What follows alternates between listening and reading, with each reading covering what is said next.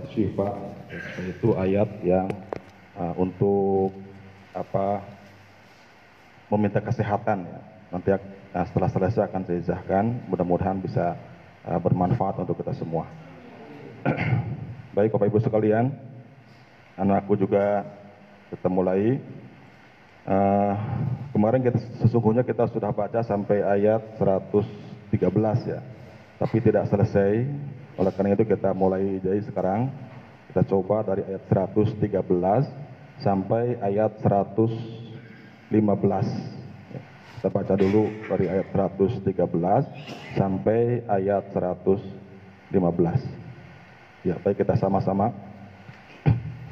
أعوذ بالله من الشيطان الرجيم بسم الله الرحمن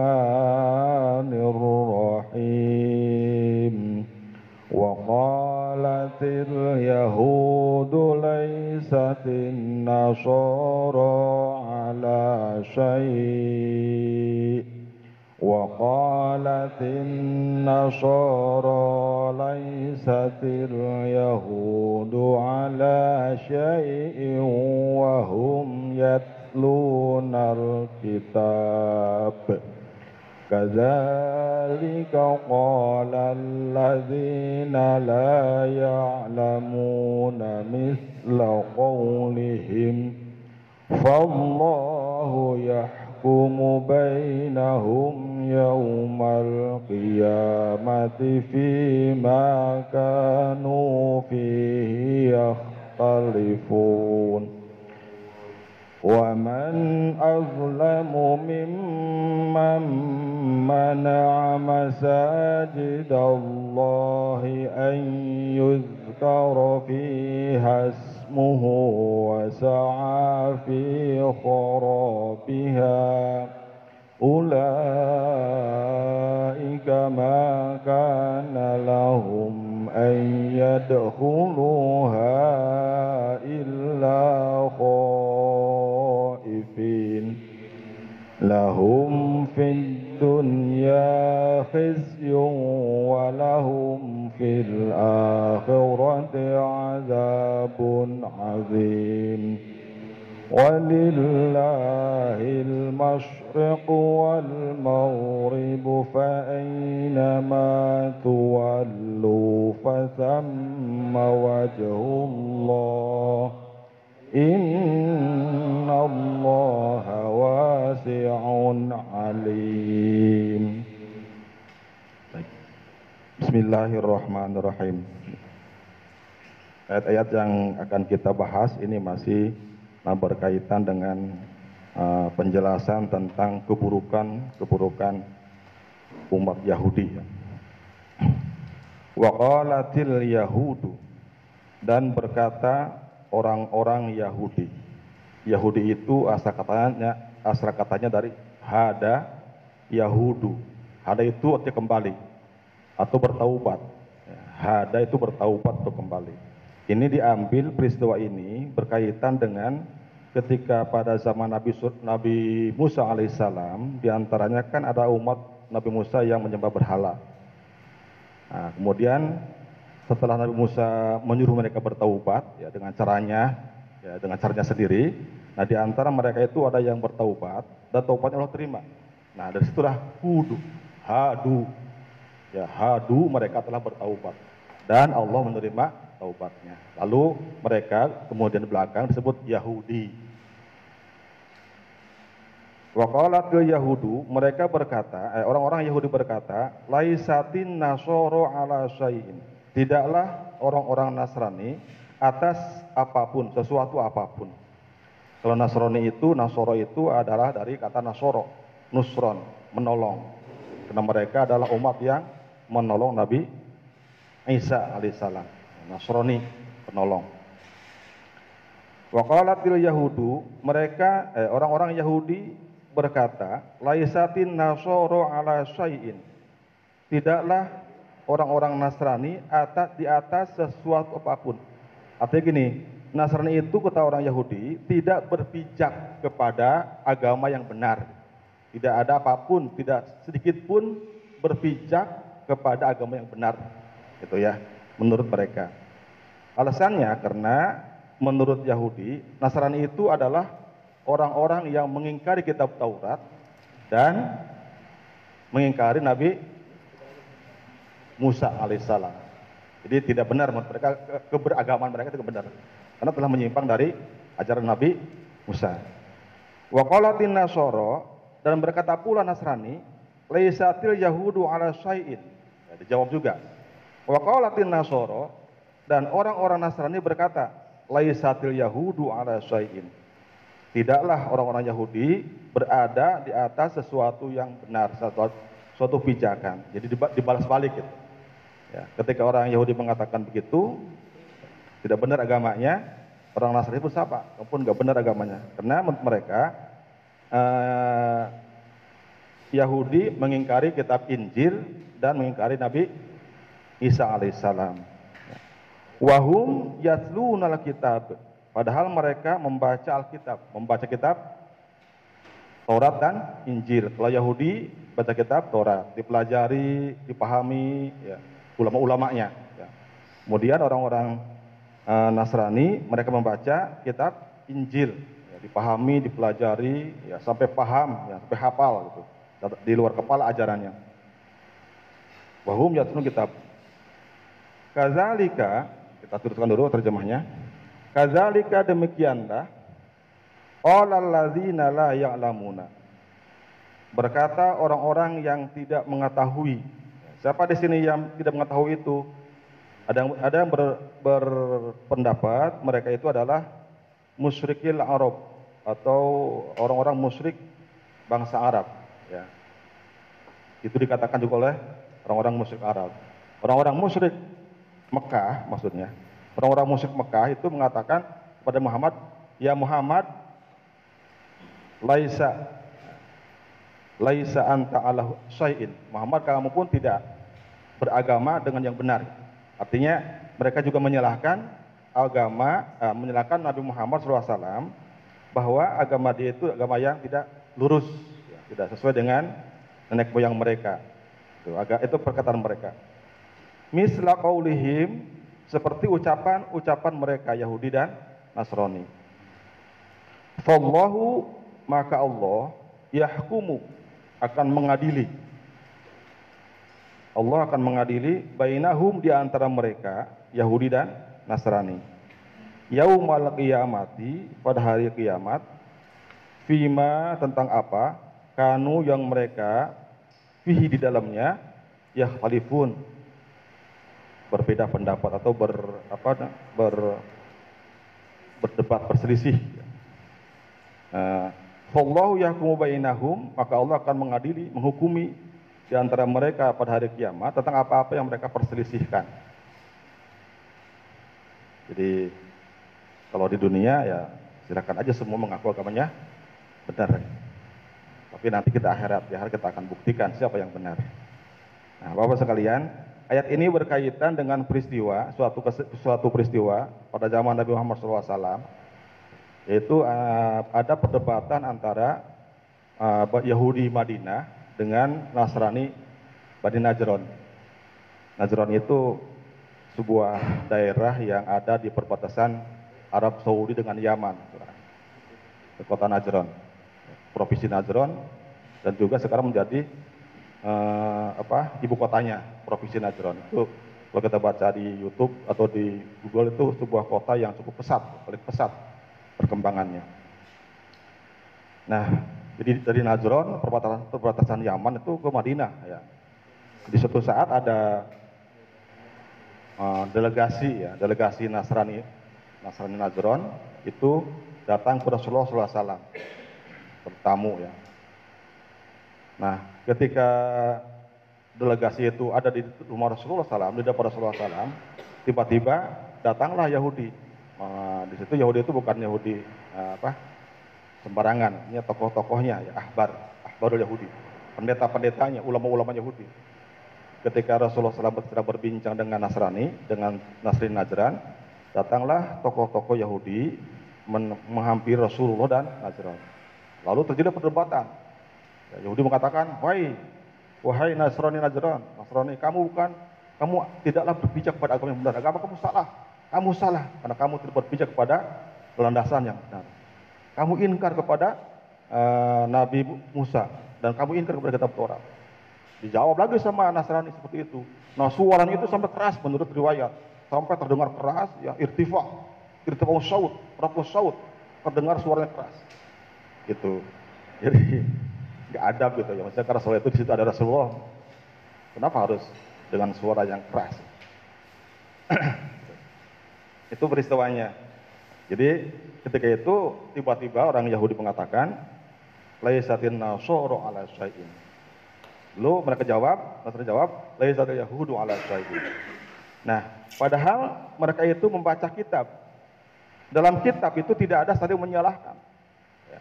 Dalam kitab Taurat dijelaskan kebenaran kebenaran kitab Injil dan kebenaran Nabi Isa alaihissalam. Gitu pun dalam kitab dalam uh, agama Nasrani, kitab Injil. Injil membenarkan kitab Taurat dan membenarkan Nabi Musa alaihissalam. Jadi mestinya kalau mereka masing-masing berpijak kepada agamanya masing-masing tidak harus menyalahkan. Atau misalnya ada pendapat yang lain mengatakan karena mereka membaca, mempelajari sehingga tahu agama yang benar gitu. Dan mereka mereka membaca yang berkembang waktu itu itu tidak berbicara kepada karena sudah menyimpang begitu mungkin pemahaman. mungkin ini sampai sekarang. Ya, jadi setiap agama itu memang puluh hizbim bimaladahim farihun. Setiap golongan akan bangga dengan apa yang dia uh, kelompoknya. Tahsabum jami'an wa qulubuhum Kalau kita lihat sekarang orang-orang yang beragama non Islam itu kan sama-sama ya bahu membahu menyerang agama Islam. Tah sebum jami'an. Kemudian mereka itu bersatu, kompak. Wa qulubuhum syatta. Padahal hatinya berpecah belah. Jadi sekarang itu uh, apa sepertinya misinya satu. Ya, hancurkan agama Islam misalnya. Tapi sebenarnya nanti kalau Islam terhancur mereka juga akan berantem juga. Ini yang digambarkan dalam ayat ini. Jadi sesama agama itu, eh, antar agama memang seperti itu. Pasti merasa yang paling benar. Masa agama yang benar. Karena memang kita kita juga harus begitu. Tidak boleh mengakui agama lain benar. Itu uh, sampai wahum yatluna kitab. Kemudian berikutnya kadzalika qala alladzina la ya'lamuna misla qaulihim. Ini sindiran, ya, sindiran Allah Subhanahu wa taala. Jadi gini kira-kira kalau bahasa kitanya, loh kok kamu ngomong gitu? Itu kan kata-kata orang nggak nggak tahu menau gitu. Ya. Orang yang berpendidikan, orang yang ahli kitab nggak mungkin kamu seperti itu gitu. Ya kamu kayak anak kecil ngomongnya gitu. Ya, jadi ini sindiran tajam dari Allah Subhanahu Wa Taala yang menyamakan ucapan ahli, ya, ahli kitab, ahli itu dalam arti menguasai kitab, itu seperti omongan orang yang nggak tahu apa-apa. Kalau kita digituin, uh, gimana ya Pak Bambang? Ah kamu kayak anak kecil aja itu rasa kita tajam banget ya. Kita sarjana gitu misalnya. Omonganmu kayak omongan orang gunung gitu, yang nggak tahu sekolah. Nah, seperti itu. Jadi mestinya kalau mereka menyadari ya, uh, jati dirinya, tidak akan keluar kata-kata seperti itu. Ini maksud Fadzalika qala alladzina la ya'lamuna misla qaulihim. Lalu ulama berpendapat, siapa yang dimaksud alladzina la ya'lamun? Ya, siapa yang dimaksud alladzina la ya'lamun? Nah, ada tiga pendapat di sini dalam uh, kitab tafsir apa tafsir Ar-Razi itu jelaskan ada ada empat ya, tapi saya akan perpas saja ya. Begitupun dalam tafsir Tabari. Oh ya, kita baca kitab tafsir Razi sudah selesai Bu, satu jilid, satu jilid.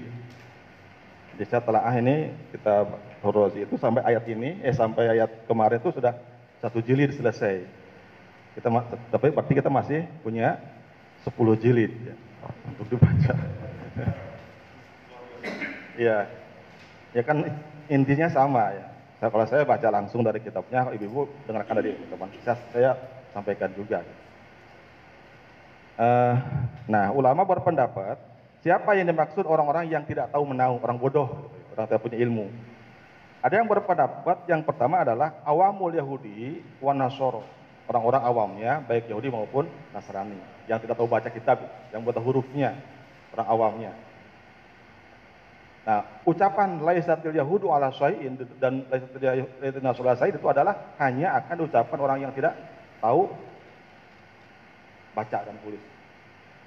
Yang pertama. Yang kedua, mereka itu adalah tadi yang saya sampaikan, musyriki Makkah. Orang-orang musyrik Mekah. Ya, orang musyrik Mekah apa?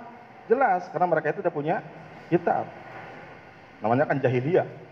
Mau jahiliyah. Tidak tahu-tahu menahu tentang uh, ajaran kitab. Yang ketiga, berpendapat orang-orang yang tidak tahu di sini maksudnya adalah orang-orang terdahulu. Ya, pada zaman Nabi Nuh, Nabi Idris, Nabi Musa dan sebagainya. Jadi mereka itu seperti itu. Setiap umat yang tidak tahu menahu tentang agama selalu mengatakan bahwa orang itu salah.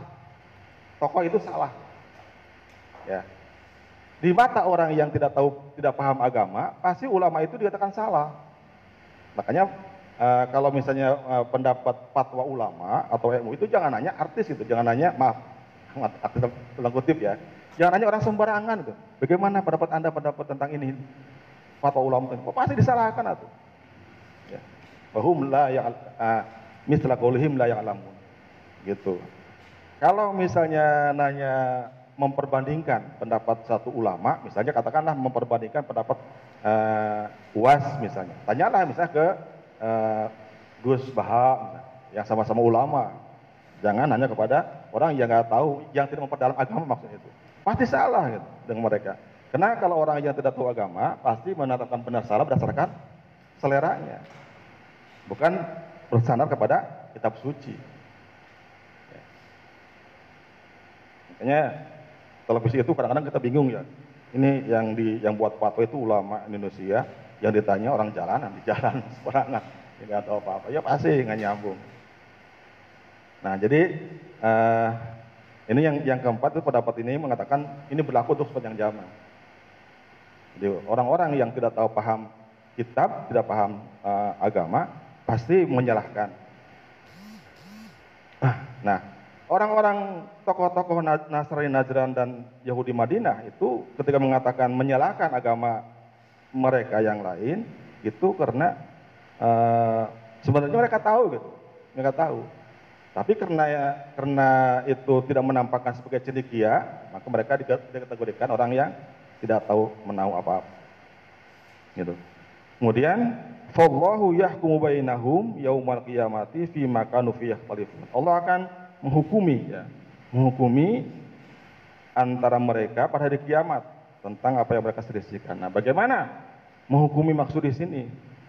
Ini ada beberapa pendapat. Yang pertama menurut Al-Hasan, juga zibuhum jami'an yudkhulu menar. Allah akan me, Allah akan menjelaskan kedustaan mereka. Di pada hari kiamat Allah akan menjelaskan di hadapan semua manusia tentang kebohongan-kebohongan mereka. Dan memasukkannya ke surga. Eh ke surga, maaf ke neraka. Kemudian pendapat kedua, hakamat intisab minaz zalim al mukadzib lil mazlum al mukadzab. Allah akan menjelaskan kedustaan orang yang zolim, yang berdusta, dan eh, kepada orang yang dizolimi. Jadi kalau sekarang kan eh, jadi sama-sama mengaku, mengaku benar, adil. Ini kaitan dengan yang tadi. Tadi pada pada kiamat akan jelaskan siapa yang bohong, siapa yang dibohongi. Siapa yang zolim, siapa yang dizolimi. Itu maksudnya yahkumu. Allah akan meng, uh, menghukumi atau mengadili yahkumu bainahum yaumal qiyamah. Yang ketiga, menurut Az-Zujaj ya, mereka yurihim mayadkhulul jannah ayanan wa mayadkhulun nar ayanan. Allah akan menyatakan, memperlihatkan siapa yang masuk masuk surga dan siapa yang masuk neraka. Jadi diperlihatkan. Ya. Kalau sekarang kita samar misalnya melihat siapa benar yang salah kalau ada berdua yang argumen yang dua berselisih. Nah nanti orang yang benar masuk ke surga, yang salah masuk neraka akan tidak tidak disembunyi ah, transparan ya. dibuka dibuka transparan terlihat sekali oleh orang-orang sekitarnya orang-orang yang lain kemudian yang eh, yang keempat berpendapat eh, yahkumu bainal muhiq bainal muhiqqo wal mubtila wal mubtila fi makhtalafu fihi Allah akan menjelaskan mana yang benar mana yang salah apa yang mereka selisih perselisihkan. Ini menurut pendapat Imam Fahru Razi dalam tafsir Mafathul Ghaib atau tafsir Al-Kabir. Nah, kemudian kiamat. Apa kiamat? Kiamat itu adalah bangkitnya manusia dari kuburnya masing-masing menuju alam mahsyar. Itu sebenarnya kiamat. Jadi kiamat itu kaumah. Kaumah berdiri, bangun. Yakumu. Kiamat. Kiaman, kiamatan. Bangun berdiri. Ya. Ketika manusia bangkit dari alam kubur lalu menuju alam mahsyar itulah namanya qiyam. Ya, tapi ada pendahulu dua, pendahuluan dulu yaitu hancurnya uh, apa? alam semesta berikut isinya.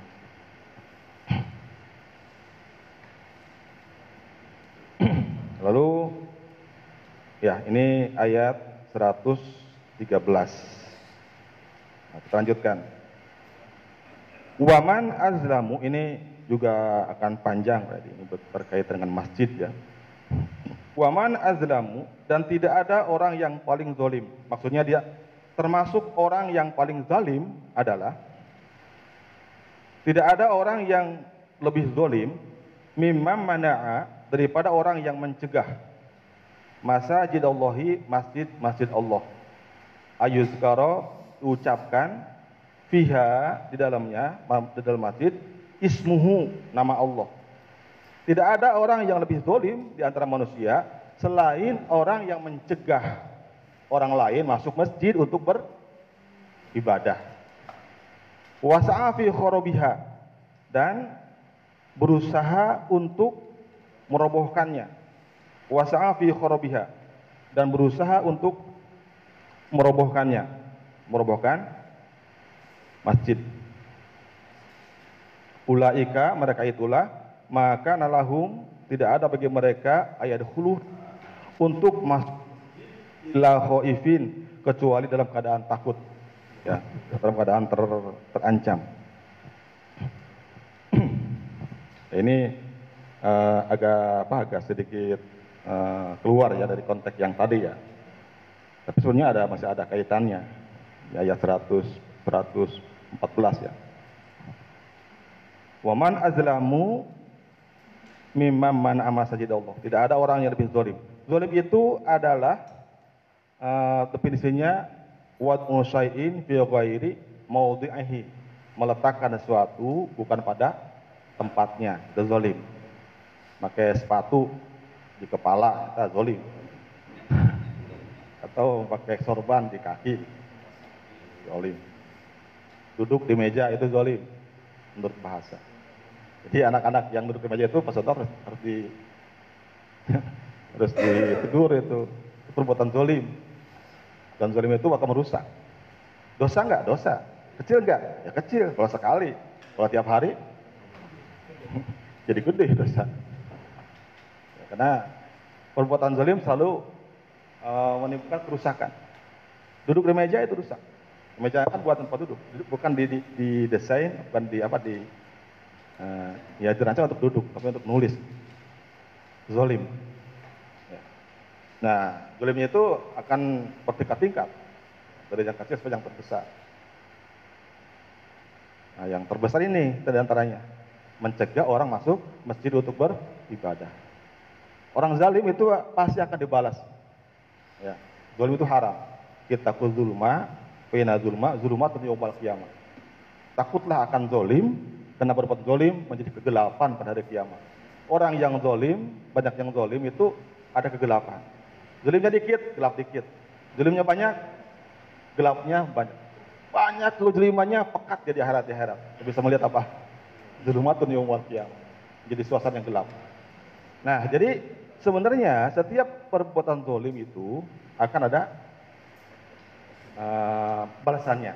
Cuma ada yang berpendapat, bagaimana Allah menghukum orang yang zalim di dunia? Itu bertahap. Ada empat fase, eh, empat fase, empat tahapan Allah membalas kezaliman manusia di dunia. Yang pertama adalah penangguhan atau penundaan. Umli lahum inna kaidi matin dalam surat Al-Qalam ayat 45. Kami menangguhkan kepada mereka. Sesungguhnya uh, rencana kami amatlah tegas, amatlah dahsyat, amatlah uh, teguh. Jadi ketika ada orang yang berbuat dolim, ya siapa pun itu, apakah rakyat atau pemerintah, itu ada balasannya. Cuma pertama-tama Allah berikan dulu dia tem tempo. Gitu. Semoga nyadar, semoga insaf, semoga taubat. Nah, kalau misalnya masih terus dia lakukan kezalimannya, ini fase kedua balasannya. Sana stadrijuhu min haitsu la ya'lamun. Istidraj dalam surat Al-A'raf ayat 182. Kata Allah, aku akan tarik dia ya kepada suasana yang mereka tidak tahu. Jadi diberikan uh, kata orang Sunda sungkunan. Tarik perlahan-lahan kepada kehancuran. Tapi bukan berarti ketika orang itu ditarik kepada kehancuran, itu dalam keadaan binasa, dalam keadaan sengsara bukan. Boleh jadi semakin semakin kaya, semakin kuasa, semakin. Gitu. Tapi tan tanpa dia sadar, sungai itu ditarik, ditarik diseret kepada jurang yang paling dalam. Tahapan yang kedua. Nah, yang ketiga, wazayyanahumus syaitan.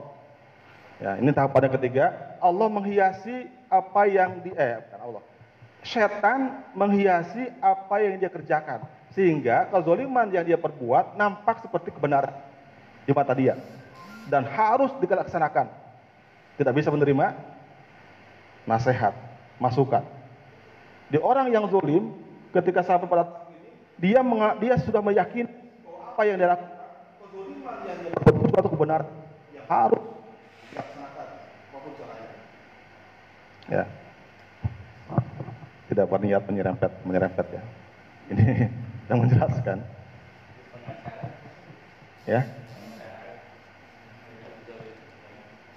iya dia kalau udah begitu apa yang apa pun yang dia kerjakan itu benar menurut dia ya. Itu sudah mati sudah hatinya sudah mati hatinya sudah tidak bisa sudah tidak terbuka untuk menerima masukan-masukan. Alhamdulillah Nah baru tahap ketiga keempat ini uh, ponis ya, eksekusinya dari Allah. Wa kadzalika akhdhu rabbika wa kadzalika akhdhu rabbika idza akhadhal qura wa hiya zalimatun in akhdahu alimun syadid. Demikianlah ketika Allah menyiksa, Tuhanmu menyiksa, uh, ketika dia Allah menyiksa, demikianlah siksa Tuhanmu ketika menyiksa orang-orang yang uh, ketika menyiksa penduduk kampung dan dia berbuat dolim, sesungguhnya azab Allah itu siksa yang amat pedih. Itu uh, endingnya. Jadi uh, di, di sini nanti orang-orang mukmin akan merasa lega, semakin dekat kepada Allah. Jadi gini, ini menjadi obat bagi kita. Jangan sampai kita merasa kok Allah tidak turun tangan gitu ya. Allah membiarkan. Boleh jadi cara Allah membiarkan itulah cara Allah untuk membinasakan. Jadi dalam kondisi apa pun, ketika kita melihat kezoliman, memang harus berusaha untuk meluruskan, tapi ketika kita buntu, tetap jangan sampai kehilangan harapan. Itu zolimnya. Nah siapa yang paling zolim? Yang paling zolim adalah orang yang mencegah orang masuk masjid untuk beribadah. Satu. Yang kedua, orang yang berusaha untuk menghancurkan masjid. Nah, Uh, siapa yang dimaksud ayat uh, ayat ini? Orang yang paling zolim. Ini berbeda pendapat di antara ulama. Yang pertama dan pendapat adalah uh, mereka Nasrani uh, apa yang yang ini berkaitan dengan uh, masjid uh, Masjid Al-Aqsa ya. Di uh, pada zaman dahulu ini menurut riwayat ya ada namanya uh, Raja Taytaus Taytaus Arum, orang Rum, dia memerangi orang-orang Yahudi, kemudian di, dibunuh, ya, di, dibunuh, kemudian mereka uh, dibunuh dan di, di apa di uh, tawan, dicaci maki, kemudian termasuk dihancurkan masjidnya. Masjidil Aqsa atau Masjid ya Baitul Muqaddas. Dan terus berlangsung ini sampai uh, pemerintahan Umar bin Khattab. Umar bin Khattab lah yang membebaskan Masjidil Aqsa. Tadi uh, orang-orang Romawi. Kemudian setelah itu terjadi lagi perang salib ya, dikuasai perang salib, kemudian dibebaskan oleh uh, Salahuddin Al Ayyubi. Jadi sekarang lepas lagi dikuasai oleh Israel. Nah mereka itu orang yang paling zalim. Mencegah orang Islam masuk ke masjid. Ini yang pertama. Bukan hanya mencegah orang Islam masuk masjid, tapi juga berusaha untuk merobohkan. Pendapat yang kedua ini berkaitan dengan uh, Masjidil Haram. Ya. Nah, jadi orang-orang musyrik Arab itu mencegah Nabi Muhammad masuk ke masjid untuk beribadah. Nah, ketika Rasulullah masih di Mekah, itu Rasul dan sahabat-sahabat itu dicegah tidak boleh masuk Masjidil Haram. Lalu Rasulullah SAW hijrah ke Madinah, lalu pada kemudian pada tahun ke-6 Hijriah, Rasulullah melaksanakan haji. Nah, sampai di Hudaybiyah, ya, Hudaybiyah kan pada perjanjian ya, Rasulullah dilarang masuk ke. Karena kata, kata mereka, Muhammad bukan lagi agama kita, bukan lagi memeluk agama yang kita perlu, jadi nggak boleh masuk masjid. Itu kaitannya. Jadi orang yang paling zalim di sini adalah orang yang mencegah atau musyrikin musyrikin musyrikin Mekah yang mencegah Nabi Muhammad dan sahabatnya masuk ke masjid untuk beribadah. Nah, tapi menurut pendapat yang lain, ini berlaku untuk seluruh kehidupan manusia, untuk seluruh umat Islam. Siapa pun yang mencegah orang masuk masjid, dialah orang yang paling zalim. Bagaimana waktu kemarin Pak Edi? ya karena covid jarang sholat masjid sebenarnya banyak orang ini ada mengatakan ini kan kalau wabah itu juga pernah terjadi pada zaman dahulu ya yang dilarang itu ketika suatu tempat ada wabah yang di dalam nggak boleh keluar yang di luar boleh ke nggak ada larangan masuk masjid masuk masjid nggak dilarang uh -uh. Jadi orang situ, kalau orang yang di situ itu nggak ada larangan masuk masjid. Seperti di Wuhan kan di Cina ya, malah semakin ramai gitu. Iya, maka malah dan Muslim pun ikut ke masjid. Kita malah ke jauh. Tapi saya ini bukan berarti saya meng, me, apa, menyerahkan, enggak, bukan tempatnya gitu. Mereka itu ulama ya. Tapi gini, uh, saya dalam tafsir yang saya baca ya tentang ini tidak ada pengecualian. Tidak ada pengecualian uh, larangan uh, apa buruknya orang yang melarang masuk masjid. Nah, kecuali ada uh, ini yang di yang dikecualikan oleh Imam Qurtubi ya dalam tafsirnya Al-Jami' Hamil Quran itu adalah boleh melarang atau merobohkan masjid yang dibangun untuk memecah belah umat Islam namanya Masjid Diror. Misalnya di Pedi ada masjid, ya udah ada. Tiba-tiba orang nggak suka, di situ bersatu, dibuat masjid yang lain. Tujuannya itu untuk memecah belah umat Islam. Itu boleh dihancurkan. Itu aja pengecualiannya, pengecualiannya, pengecualian. Pak Ujang itu niatnya memecah belah bukan? bukan ya. Justru itu bahkan musola ya, ini masih. Jadi niatnya untuk menyediakan yang lebih besar gitu, supaya bisa menampung.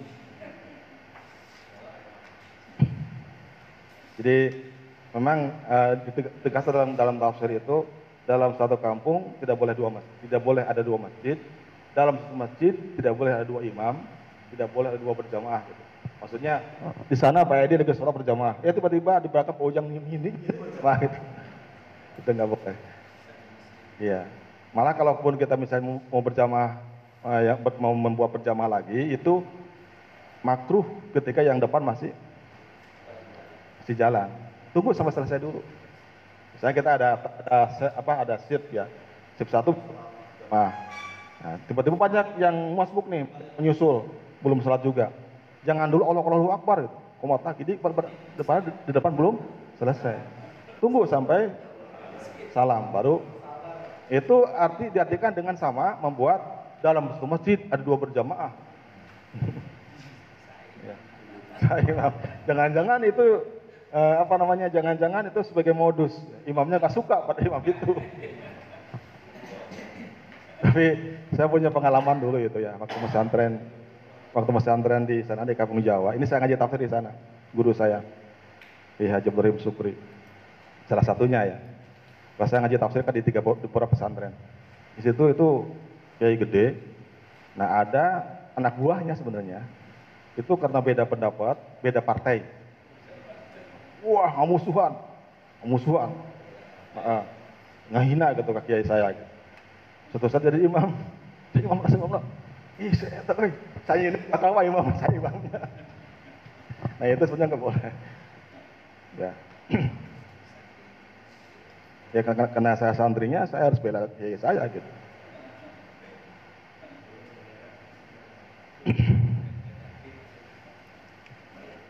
ya. Waman azlamu mimma manasa mimma mana'a masajidallahi ayuzkara fi hasmu. Tidak ada orang yang lebih zalim daripada orang yang mencegah orang lain masuk masjid untuk menyebut nama Allah atau beribadah dan berusaha untuk merobohkannya. Jadi kalau masjid itu memang harus dimakmurkan ya, dimakmurkan dan di, dan dirawat. Kalau misalnya ada masjid yang sudah reot mau roboh, jangan dirobohkan, Pak jangan biarkan dia roboh sendiri. Ya Pak. Soalnya kalau niatnya diperbaiki, kalau niatnya ngerenov itu. Tapi kalau dihancurkan, jangan, biarkan dia roboh sendiri.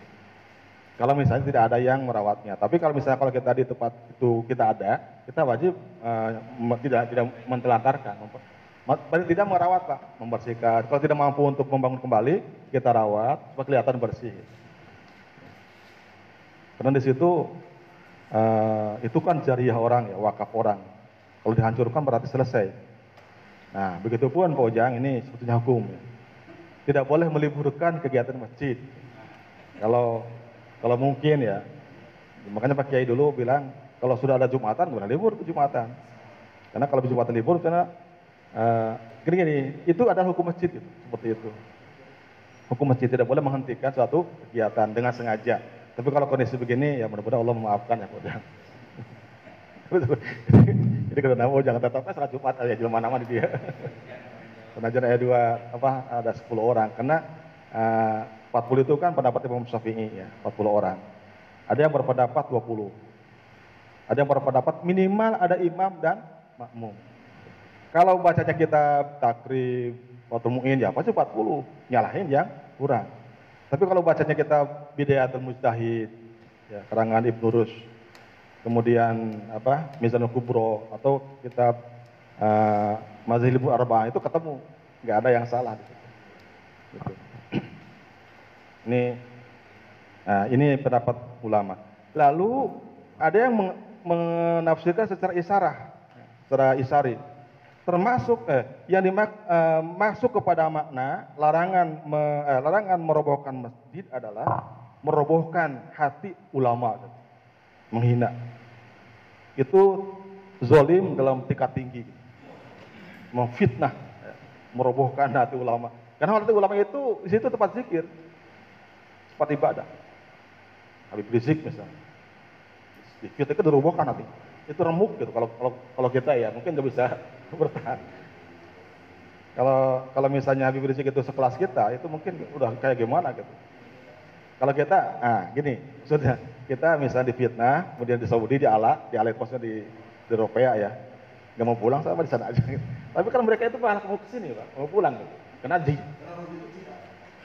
Semakin besar semakin tertantang. Kalau kita mah cari aman ya, Pak. Nah, jadi uh, ulama ada ulama ahli tasawuf, misalnya dalam tafsir uh, tafsir atau bari, kemudian tafsir Ruhul Bayan dijelaskan, itu juga sama. menyakiti hati ulama itu masuk kategori merobohkan masjid. Besar dosanya. Cuma di negara kita karena ya apa ya faktor apa ya? Jadi seenaknya ulama itu di fitnah ya. Med, med, medsos ya. Santri, ustad. ya, ada ada tokoh-tokoh ada tokoh-tokoh tokoh-tokoh apa namanya? Eh, aktivis ya istilahnya. Aktivis aktivis medsos yang begitu enaknya merobohkan hati-hati orang yang soleh.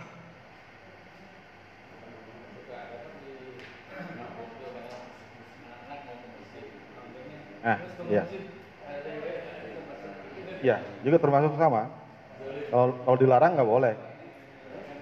Yang uh, cuma gini memang ada ada apa? Ada uh, etikanya gitu ya. Kalau orang tua yang bawa itu orang tua lah yang wajib me, me, ya, membimbing gitu.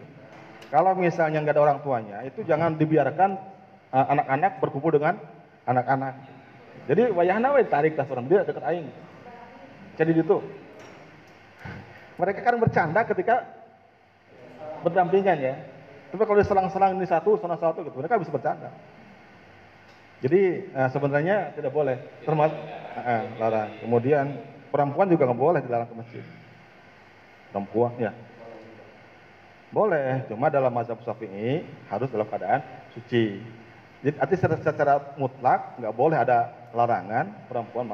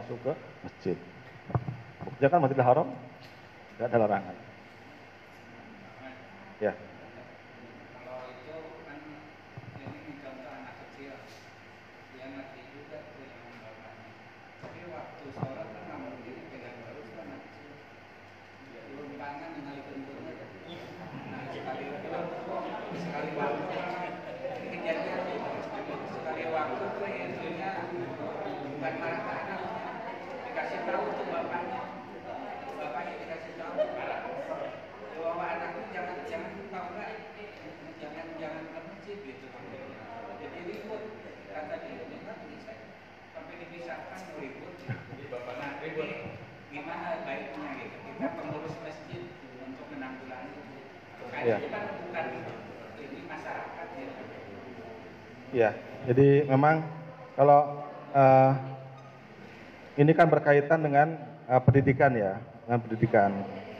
Kalau anak itu masuk masjid dalam bentuk apa bimbingan pendidikan, maka harus ada yang membimbing, ya, yang membimbing. Nah, jadi kalau kemudian kalau misalnya jadi seperti itu, maka seharusnya yang menjadi orang tua punya punya strategi ya yang pertama kalau memang dia itu bisa ya aja kalau ya ya maksudnya gini pak dia pegang gitu ya karena kalau misalnya lari itu bisa juga dipegang dulu pak kalau misalnya nggak bisa ya itu jangan dibawa dulu ya karena ya kan kalau kalau misalnya untuk sholat itu kan hanya mulai dari usia 7, 7 tahun ya. Muru aulakum bisolah wahya sab'u. Nah, perintahkanlah anak sholat ketika berumur 7 tahun. Wadribu indah mesrin dan pukullah ketika umur 10 tahun kalau nggak mau sholat. Jadi kalau kalaupun nggak dibawa ke masjid itu nggak apa-apa karena dia belum belum bisa belum tamyiz ya belum masuk atau diajarkan sholat.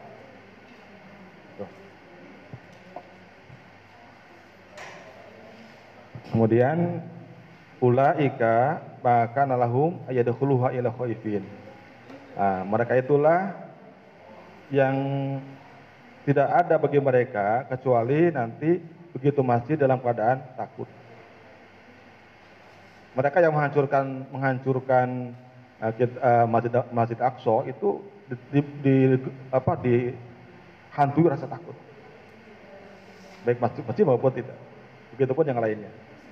Sekarang banyak orang yang menghancurkan masjid. Jangan dikira hatinya itu dihantui rasa takut. Ini sudah uh, ketentuan Allah. Ya, jadi itu akan menimbulkan rasa takut, cemas, khawatir, apalagi ketika dia masuk ke masjid yang harus disahkan. Dia itu uh, sudah menjadi hukuman dari Allah Subhanahu wa taala. Kemudian lahum fi dunya khizun walahum fil akhirati adzabun azim. Bagi mereka di dunia itu mendapatkan kehidupan yang hina. Ya, hina ya. Hina itu mereka boleh diperangi. Di, diperangi. Di apa di kemudian ini kalau berkaitan dengan yang tadi ya dengan orang-orang Nasrani, orang-orang Yahudi yang menghancurkan uh, apa uh, Masjid Aqsa atau orang musyrik Arab menghancurkan uh, apa uh, Masjidil Haram itu mereka mendapat kehidupan yang hina, diperangi. Ya, orang-orang musyrik Makkah kan jadi jadi meninggal dalam keadaan perang. Kemudian kalau enggak dipungut kalau enggak uh, diperangi, mereka dipungut pajak. Ya, kalau kalau Masjidil Haram itu dihancurkan. Cuma uh, secara his, secara maknawi. Karena dilarang masuk masjid, itu seolah-olah mereka menghancurkan masjid. Kemudian walahum fil akhirati azabun azim dan bagi mereka di akhirat dapat siksa yang uh, azim, yang pedih, yang besar. Mungkin ini saja dulu. Tidak selesai satu ayat lagi. Tidak selesai. Terima kasih. Assalamualaikum warahmatullahi wabarakatuh.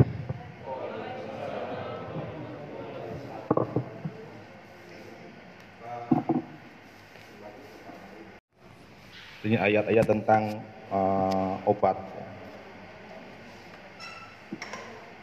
Uh, untuk meminta kesehatan kepada Allah Subhanahu wa taala. Ini di saya baca dulu ya, nanti saya jelaskan cara-cara wiridnya. Bismillahirrahmanirrahim. Wa yasfi suduru qaumi mu'minin. Ya ayyuhalladzina amanu qad ja'akum mau'izatum mir rabbikum wa shifaa'un lima fis sudur wa hudaw wa rahmatul lil mu'minin. Yakhruju min butuniha syarabu mukhtalifun alwanuhu fi shifaa'un lin nas. Wa nunazzilu minal qur'ani ma huwa shifaa'un wa rahmatul lil mu'minin. Wa idza maridtu fa huwa yashfin. Qul huwa lil ladzina amanu hudaw wa shifaa'. Ini mudah-mudahan nanti hasilnya tidak akan terkena penyakit yang berat. Kalau pilek mah itu biasalah. Nah gini cara wiridnya yang pertama selama 40 hari ya 40 hari ini dibaca setiap pada sholat tiga atau satu kali setiap sholat. Sholat wajib. Minimal satu kali, tiga kali atau kalau mau banyak banyak apa apa. Kemudian malam malamnya dibaca sesuai dengan kelahiran. Yang lahir, silakan diingat ya, yang lahir hari Minggu atau malam Minggu itu sekali malamnya. Yang lahir malam Senin atau hari Senin dua kali malamnya. Selasa tiga, Rebu. Empat, Kamis. Malam Kamis. Kamis. Lima. Jumat. Malam Jumat. Enam. Malam Sabtu. Hari Sabtu tujuh. Malam. Silakan masing-masing itu karena kan nggak sama lah.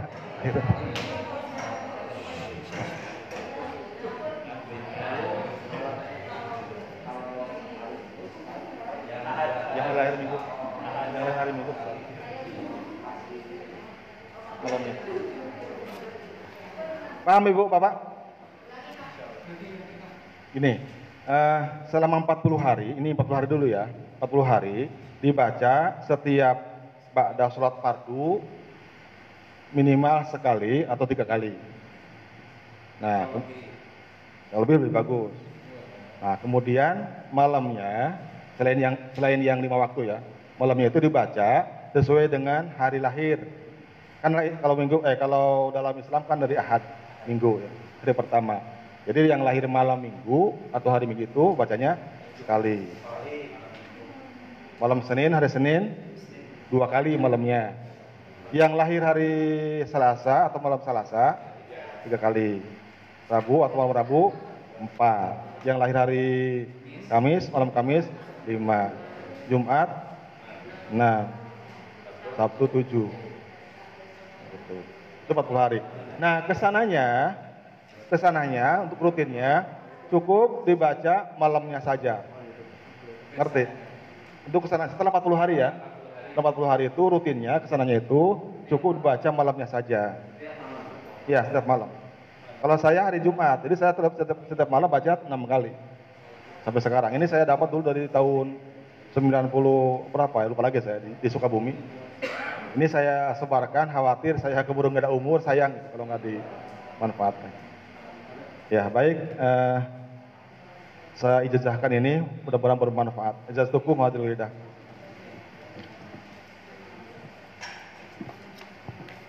Ya, wabil Pertama-tama, marilah kita panjatkan puji dan syukur kehadirat Allah Subhanahu wa taala karena berkat rahmat dan hidayahnya kita bisa berkumpul bersama dalam rangka pengajian rutin hari Rabu dan insya Allah kita akan melanjutkan ke peringatan Maulid Nabi besar Muhammad Sallallahu Alaihi Wasallam. Salawat serta salam semoga dilimpahkan kepada baginda kita yaitu Nabi Muhammad Sallallahu Alaihi Wasallam, kepada keluarganya, kepada para sahabatnya dan juga termasuk kepada kita selaku pengikutnya hingga akhir zaman. Yang terhormat Bapak Kepala Sekolah SMA Bina Bangsa Sejahtera Bapak Edi Sukmara MSI dan juga yang terhormat Alusad Bapak Dr. Andas Ahmad Sujai yang terhormat Bapak dan Ibu guru-guru SMA Bina Bangsa Sejahtera dan juga SMP, SD, NSD dan juga Bapak-bapak yang menghadiri acara pengajian ini baik daring atau di rumahnya masing-masing pada hari ini kita akan uh, melangsungkan pengajian rutin dan insya Allah akan dilanjutkan ke peringatan Maulid Nabi Muhammad SAW dan juga pada anak-anakku yang pada kesempatan ini mengikuti kajian tafsir dan juga peringatan Maulid di rumahnya masing-masing. Mudah-mudahan kalian dalam keadaan sehat walafiat. Amin ya rabbal alamin. Bapak dan Ibu yang saya hormati, mungkin pada pagi hari ini kajian tafsirnya beda dengan yang lainnya. Uh, seperti kalau biasa kita melanjutkan ayat yang masih surat Al-Baqarah. Mungkin pada hari ini kita akan membahas surat At-Taubah ayat 128 dan sampai 129 Silahkan kepada Bapak dan Ibu membuka Al-Qurannya surat At-Taubah ayat 128 sampai 129 dan juga kepada anak-anakku yang melakukan pembelajaran meskipun pada hari ini kita libur tapi SMA PBS mengadakan peringatan maulid dan pengajian rutin insya Allah pengajian ini kita akan selalu istiqomah dilaksanakan tiap hari Rabu. Bapak dan Ibu, seperti biasa sebelum kita lanjutkan pengajian, mari kita sama-sama baca surat Al-Fatihah, wabil khusus surat Al-Fatihah ini ditujukan kepada orang-orang tua kita ataupun para pengurus yayasan yang sudah mendahului kita yaitu Bapak Alwi Nurdin, Ibu Jaujah ah, ah Bapak Jaujah Ahmad, Bapak Endang Sunaria, Abu Bakar Ambari, Iod Sasmita, Soleh Khalid, terus Bapak Hasanul Arifin Ato, Elok Kurniatin, Endang Bapak Endang Pujiati, Endang, eh, Ibu ya, Ibu Endang Pujiati, Bapak Krisnen, Bapak Krisnen, Hadianto, Ardian ya, terus Bapak Sepudri, Bapak Idung ya, Pak Idung ya, oh Bapak Idung dan Pak Awa bin Sadikin. Nah itu mungkin para uh, ahli kubur yang akan dikirimkan uh, surat al-fatihah kita semuanya. Mudah-mudahan dengan barokahnya surat al-fatihah ini dirahmat dalam kuburnya, diampuni segala kesalahannya, dan diterima iman iman, iman Islamnya. Ila hadiniyah wa kulli salihah wa barakati al-fatihah. A'udzu billahi minasyaitonir rajim. Bismillahirrahmanirrahim. الحمد لله رب العالمين الرحمن الرحيم مالك يوم الدين إياك نعبد وإياك نستعين اهدنا الصراط المستقيم صراط الذين أنعمت عليهم غير المغضوب عليهم ولا الضالين Untuk selanjutnya kami serahkan kepada alusar kita Bapak Dr. Nes Ahmad Sujai untuk memberikan ilmunya kepada kita semuanya. Mangga.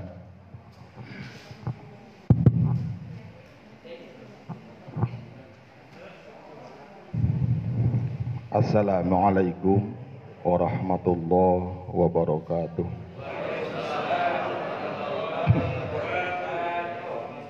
Bismillahirrahmanirrahim. Alhamdulillahi rabbil alamin. Allahumma salli wa sallim ala sayyidina Muhammad wa ala alihi wa ashabi ajma'in. Rabbi syrah li sadri wa yassir li amri wa halul 'uqdatam min lisani yafqahu qawli Rabbana zidna ilman warzuqna fahman Allahumma kama nawatal arda bi nuri syamsika abadan abada. Subhanaka la ilma lana illa ma 'allamtana. Innaka antal alimul hakim. Alhamdulillah rabbil alamin. Amma ba'du. Baik Bapak Ibu sekalian, baik yang hadir di majlis ya di, uh, di tempat maupun yang hadir secara virtual maupun khusus Bapak Kepala Sekolah. Uh, Alhamdulillah kita bisa kembali pada hari ini. Mudah-mudahan hari ini kita uh, dalam rangka menyambut hidayah Allah Subhanahu wa taala uh, Allah berkenan untuk mengabulkan apa pun yang kita inginkan. Anak-anakku sekalian, tidak lupa Bapak sampaikan terima kasih yang sudah bergabung. Nah, meskipun agenda kita hari ini uh, libur ya karena cuti bersama, tapi pengajian kita tetap Eh, lanjutkan karena ini suasana yang apa momen yang sangat baik dalam rangka uh, memperingati Maulud Nabi Muhammad Wasallam. Bapak Ibu sekalian, saya akan uh, menyampaikan tafsir yang ayat Al-Quran yang berkaitan mungkin dengan momen sekarang ya yaitu eh, ayat-ayat uh, yang berkaitan dengan uh, Rasulullah SAW, yaitu surat Al-Baqarah, eh, surat At-Taubah, ayat 128 dan 129 atau dua ayat akhir surat At-Taubah. Ini ayat yang sangat populer di kalangan santri khasiatnya ini banyak kalau dibaca. Bisa untuk perang, kekebalan, bisa untuk mahabbah, menarik simpati atau kasih sayang orang lain. Cuma ini harus uh, khusus ya, bersusus. Tapi secara umum ini zaman dahulu orang tua kita mendawamkan wirid ayat ini setelah sholat fardu ya Pak Cecep. Laqad ja'akum rasulun sampai selesai itu biasa Dulu kita suka ikut baca ini, tapi tanpa mengetahui apa sih khasiatnya. Ternyata ini besar, besar. Ada ulama yang mendawamkan dua ayat ini eh, 80 kali sehari. Kemudian dia mendapatkan kesulitan ekonomi ya, bayar utang. Tiba-tiba dia mimpi, mimpi bertemu Rasulullah datanglah ke sana raja. Nah, jadi Rasul itu dalam mimpinya menyebutkan nama raja itu, khalifah. Nah, ulama itu datang ke raja, lalu dia tanya mau ada apa? Dia sebutkan mimpinya. Ya, ada salam dari Rasulullah SAW, uh, salam, ya dan itu. Lalu dia menyebut apa apa kesulitan kamu? Dia sebutkan. Ini kesulitannya. Terus dia bilang, apa? Coba sebutkan lagi sampai tiga kali. Apa? Jadi tadi itu saking enaknya gitu ya. mungkin nama dia disebut Rasulullah dalam mimpinya. Itu akhirnya dia teraja, nih uang sebagai bantuan untukmu satu, nih satu lagi satu bantuan sebagai baksis, dan satu lagi salam ke Rasulullah. Ini khasiat baca dua ayat ini. Surat Taubah ayat 128 Menurut riwayat, ketika pengumpulan ayat ini, ini hampir terlewatkan. Ketika menghimpun ayat-ayat Al-Quran menjadi mushaf, ini hampir terlewatkan. Jadi uh, banyak di antara para sahabat yang lupa ayat ini, sehingga hampir tidak termasuk ke, ke, ke tidak termasukkan ke mushaf. Kemudian ada salah seorang sahabat yang hafal ya, menyampaikan dan dia dapat uh, sangat dapat percaya dan akhirnya alhamdulillah ya, ini menjadi utuh surat At-Taubah. Ya. Kalau dalam isinya itu surat ini mengandung ajaran-ajaran atau mengandung himbauan atau perintah perang, berperang. Dan satu-satunya ayat, eh, satu-satunya surat dalam Al-Quran yang tidak memakai basmalah adalah surat ini At-Taubah. Jadi setelah Al-Anfal, lanjut ke Taubah tanpa diselingi dengan Bismillah. Alasannya di antara ulama ada yang berpendapat karena kandungan surat Al-Anfal dengan surat ini sama. Ya, membahas tentang perang, kita, jihad. Perang jihad tentang kita. Jadi seolah-olah ini ayat ini uh, ini nyambung sambungan dari Al-Anfal kepada surat At-Taubah. Gitu. Nah, hukumnya ini sudah saya bahas dulu ya. Dan mengatakan makruh kalau kita baca ayat Quran diawali dengan baca Bismillah. Tapi itu tidak uh, tidak serius, apa tidak akan saya perpanjang karena kita akan fokus sini. Ya. Dua ayat ini, ini pun mudah-mudahan Pak Edi tuntas ya, karena biasanya selalu nggak gantung ini, ya. nggak gantung. Ya, karena nggak belajar ya, nggak ada. Maksudnya tidak ada uh, eh, KBM di kelas. Baik kita baca dulu Pak. Al-Taubah ayat 128 dan 129. أعوذ بالله من الشيطان الرجيم. بسم الله الرحمن الرحيم. لقد جاءكم رسول من أنفسكم عزيز عليه. ما عنتم حريص عليكم بالمؤمنين رؤوف رحيم. فإن تولوا فقل حسبي الله لا إله إلا هو. عليه توكلت وهو رب العرش العظيم بسم الله الرحمن الرحيم Laqad ja'akum Demi sesungguhnya telah datang kepada kalian Ya Allah Kadang-kadang atau dalam banyak ayat itu mengawali ayatnya dengan sumpah lam lamul kosam demi kode harfu taukid jadi sudah sumpah tambah huruf taukid menguatkan demi sesungguhnya. Berarti yang disampaikan ini betul-betul informasi yang tidak sembarangan. Laqad ja'akum demi sesungguhnya telah datang kepada kalian Rasulun seorang utusan. Maksudnya Nabi Muhammad Shallallahu Alaihi Wasallam. Min anfusikum dari diri kalian. Nanti kita bahas anfus di sini ya. Min anfusikum. Nafsun.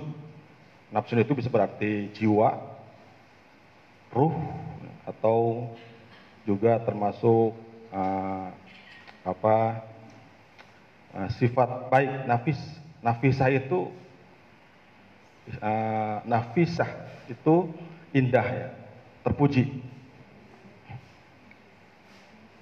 Persiapan nama Pak Sentot Nafisah perempuan yang terpuji. Yang yang elok elok cantik terpuji itu Nafisah bahasa Arabnya bahasa Indonesia elok. Azizun ya perempuan juga kalau perempuan. Siapa yang duluan min anfusikum dari diri kalian azizun alaihi. Berat rasa baginya. Azizun alaihi berat rasa baginya bagi Rasulullah. Ma'anittum penderitaan kalian. Rasul amat empati. Jadi begitu merasakan apa yang dirasakan apa yang dirasakan oleh umatnya. Kalau umatnya gembira ya paling gembira. Kalau umatnya menderita, dia sangat merasakan penderitaan itu. Ya, mungkin mirip kita dengan anak ya. Kalau anak kita sakit, kita ikut sakit. Apalagi kalau istri sakit ya, tambah sakit kita. menderita. Istri sakit yang menderita suami. Tapi kalau suami sakit, istri mah biasa aja.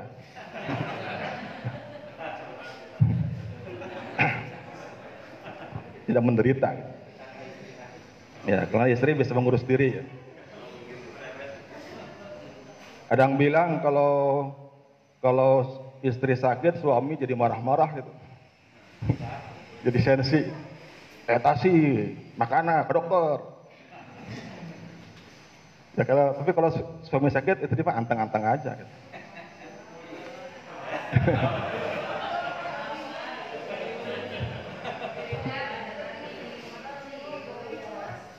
Yang yang tertawa berarti pengalaman itu ya.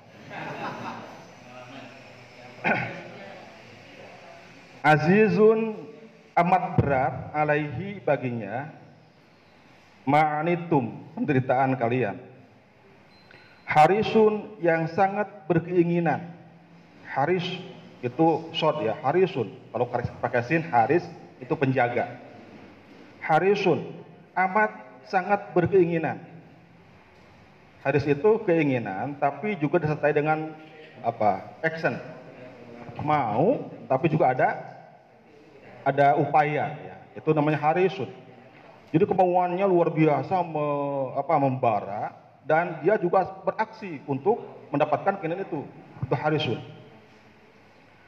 Dia amat sangat berkeinginan alaikum atas kalian.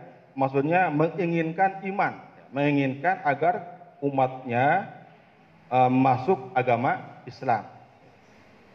Sangat berkeinginan semua umat itu masuk Islam. Gitu.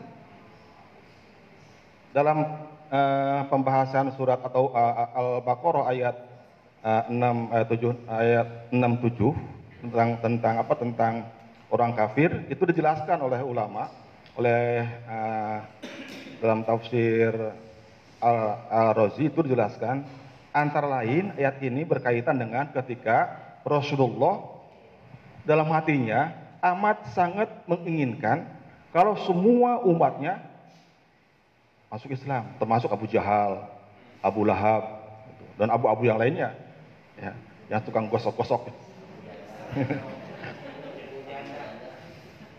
nah, Abu Jahal berakhir pak.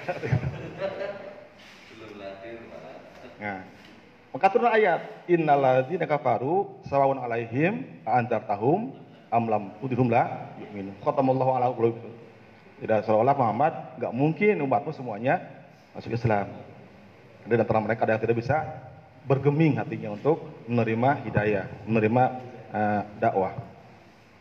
Tapi sifat Rasul begitu, harisun alaikum. Amat sangat menginginkan kalian mengambil atau me, apa memeluk Islam ya.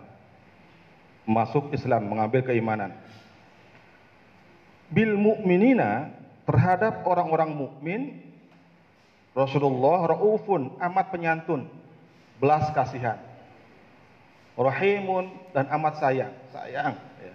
sayang sekali kepada uh, umat orang yang beriman ya.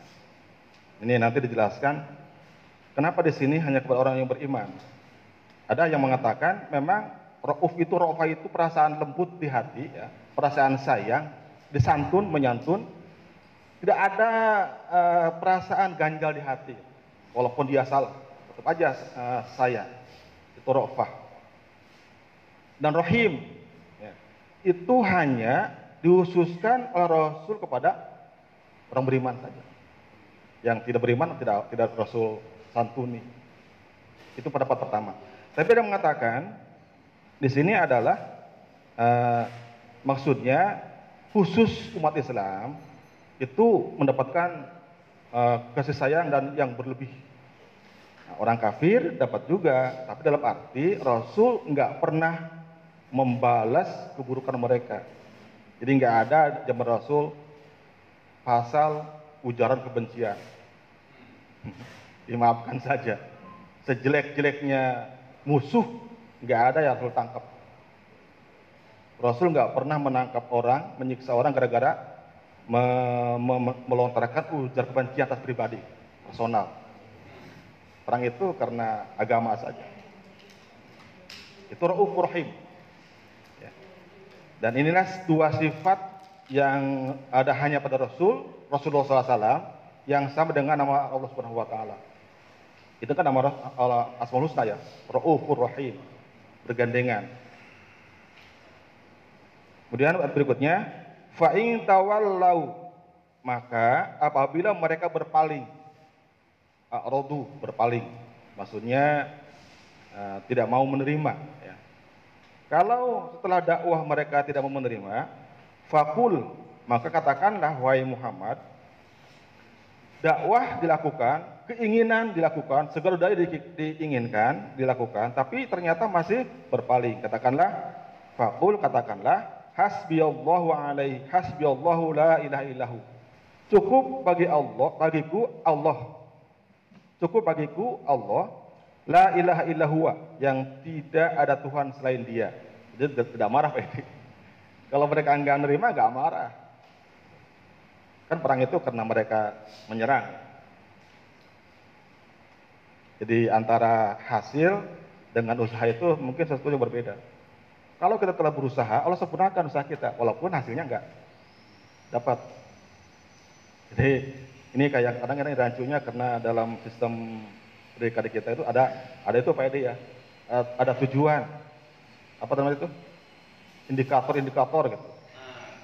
Ya, indikator-indikator, ada tujuan pelajaran. Jadi kita guru dipaksa harus anak harus bisa. Ini yang yang yang sulit nih guru agama ini Pak Ujang. Anak dipaksa harus ngaji. Kalau kita indikatornya anak itu ngaji tiap hari, bisa paru-paru, serangan jantung gitu. Itu hadiah itu kaitan dengan hidayah.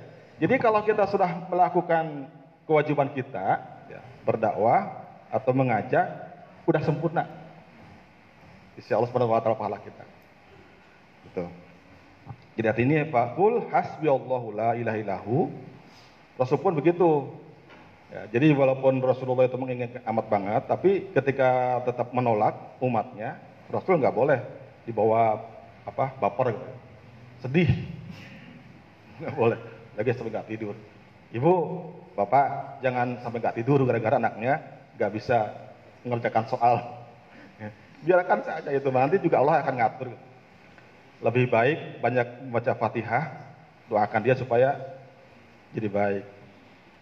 Ya, kalau baca Fatihah untuk hidup itu begini caranya, Pak ya, ya ruhi fil jasadi, nah, namanya. Enggak, usah. Kalau kita mau mengirim Fatihah kepada yang masih hidup, la ruhi ila ya, ila eh, summa ya ruhi fil jasadi hujan. Saya seperti itu, Pak. Kalau saya, saya juga mau doakan teman-teman gitu, tapi pakai fil jasadi. Itu untuk mendoakan yang hidup. Bacakan, nggak apa bacakan Fatihah. Sumail Ruhi fil Jasadi, misalnya Rudi Sukandar, itu saya suka. Atau siapa gitu. Nah, pakai fil Jasadi. Daripada mikirin ya anak-anak sampai nggak tidur, sampai nggak tidur atau misal. Itu urusan Allah kalau sudah kita sampaikan. Itu cuma kita ini kan ter apa terikat oleh sistem ya. Ada indikator, ada tujuan, seolah-olah kita gagal. Nilai kita nol, kalau anak nggak bisa. Ya. Faqul hasbiyallahu katakanlah Allah cukup bagiku Allah, tidak ada Tuhan selainnya. Alaihi tawakkaltu hanya kepadanya kita eh, aku bertawakal, aku bertawakal wa huwa rabbul azim dan eh, dia Tuhan aras yang agung. Aras itu eh, makhluk Allah yang paling besar. Rasulullah waktu Mi'raj sebagai aras, melihat aras. Di sini sebutkan aras, padahal maksudnya Robul Alamin. Allah Tuhan semesta alam. Tapi disebut aras. Kenapa? Karena aras adalah makhluk Allah yang paling besar, yang paling hebat. Itu. Maka disebut satu, tapi maksudnya semuanya. Aras itu menurut ulama itu cermin, cerminnya para malaikat. Dari itulah malaikat memantau manusia dan perbuatannya. Jadi apa yang kita lakukan di dunia ini terpantau oleh malaikat seperti CCTV kali ya. Hari ini si A berbuat apa langsung terpantau oleh malaikat lewat aras, cermin aras. Makanya nanti untuk apa malaikat e, diperlihatkan? Apa Allah memperlihatkan kepada malaikat manusia supaya nanti di akhirat menjadi saksi. Jadi saksi jadi, jadi saksi ya saksi. Kan e, mungkin ada orang yang membantah. Ah, enggak aku enggak berbuat seperti itu. Nah, malaikat langsung jadi saksi. Itu. Jadi inilah malu yang seharusnya ada pada manusia berbuat Islam. Ternyata kita dipantau oleh CCTV yang terpasang di aras. Dan itu nanti bisa dibuka rekamannya ke CCTV sekarang. Ketika nanti dihisap dibuka nah, rekamannya. Insyaallah, mudah-mudahan kita selamat ya. Baik, itu terjemahnya Pak, bukan, bukan penjelasan itu. Sudah terbuka ya Pak Ud. Baik, Bapak Ibu sekalian, anak-anakku yang berbahagia, kita lanjutkan, kita coba untuk me, apa, memperjelas ya keadaan konteks ini. Menurut ulama ahli tafsir dijelaskan, ayat ini menjelaskan lima sifat Rasulullah SAW. Jadi dalam ayat 128 itu terdapat atau Allah menjelaskan lima sifat Rasulullah SAW. Bukan berarti hanya lima, banyak, cuma yang dijelaskan lima. Yang pertama, sifat yang pertama adalah dalam kalimat min anfusikum. Rasulullah itu sifatnya adalah min anfusikum. Apa yang dimaksud dalam ayat dalam kalimat min anfusikum? Saya lihat dari baca dari tafsir Ar-Razi, dia mengatakan ada ada empat makna, empat maksud dari kata anfusikum. Yang pertama, yang dimaksud anfusikum adalah annahu basyarum mislukum. Nabi itu adalah manusia sebagaimana kalian, bukan kita. Dia Rasulullah SAW itu seorang rasul tapi sama jenis dengan kita, manusia. Cuma memang uh, beda kualitas. Ya. Beda kualitas Pak Marius. Kita manusia, Nabi juga manusia tapi beda kualitas.